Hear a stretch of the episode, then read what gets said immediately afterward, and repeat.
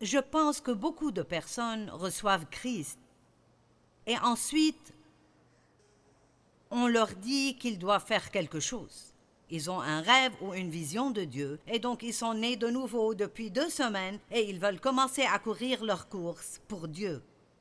Mais vous ne pouvez pas faire cela si vous n'avez même pas encore appris à vous asseoir. Donc Mike, si tu peux venir ici, une image vaut mille mots. Je vous donnerai un exemple. Voici le pasteur de notre équipe, Mike Shepard. Donc, Mike, si tu pourrais juste te coucher. Vous voyez la puissance que j'ai? Je faisais cela moi-même, mais j'ai décidé de laisser quelqu'un d'autre le faire. Donc, les bébés commencent en étant couchés. Nous tous, quand nous entrons dans le royaume, nous sommes couchés. Vous êtes finis, vous êtes vidés. Vous ne pouvez pas y arriver tout seul. Votre vie est un gâchis. Vous avez besoin que Dieu vous aide. En tant que bébé chrétien, nous commençons couchés. Nous avons besoin que quelqu'un fasse presque tout pour nous. Le grand problème vient quand vous êtes sauvé il y a 30 ans et vous êtes toujours couché.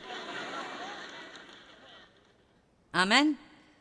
Maintenant, je voudrais vous voir, Pasteur Mike, essayer de courir de cette position.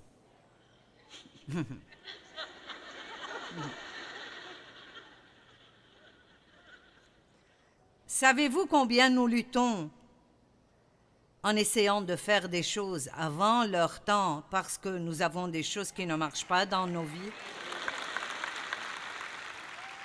Assieds-toi, s'il te plaît. Tu peux t'asseoir. Très bien. Maintenant, nous faisons du progrès. Ceci représente savoir qui vous êtes en Christ et entrer dans le repos de Dieu. Comme par exemple une personne qui siège en Christ se moque de ce que d'autres personnes pensent d'elle. Ne serait-ce pas soulageant Ou bien, ou bien c'est le moment d'arrêter de dire oui alors que votre cœur crie non. Oui, waouh, j'ai entendu un waouh, vous savez.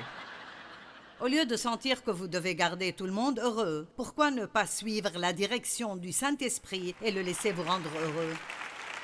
D'accord. Maintenant, en tant que bébé, la première chose que nous apprenons à faire est de nous asseoir. Puis nous rampons, nous marchons et nous courons. D'accord, tu peux te lever et te tenir debout. Vous voyez, en tant que chrétien, on nous dit de tenir ferme et nous parlerons de tenir ferme à travers toute tempête dans la vie. Mais ce que je veux dire est, vous ne pouvez pas tenir ferme sur vos jambes si vous ne savez pas comment rester assis à l'intérieur. Comprenez-vous ce que je dis?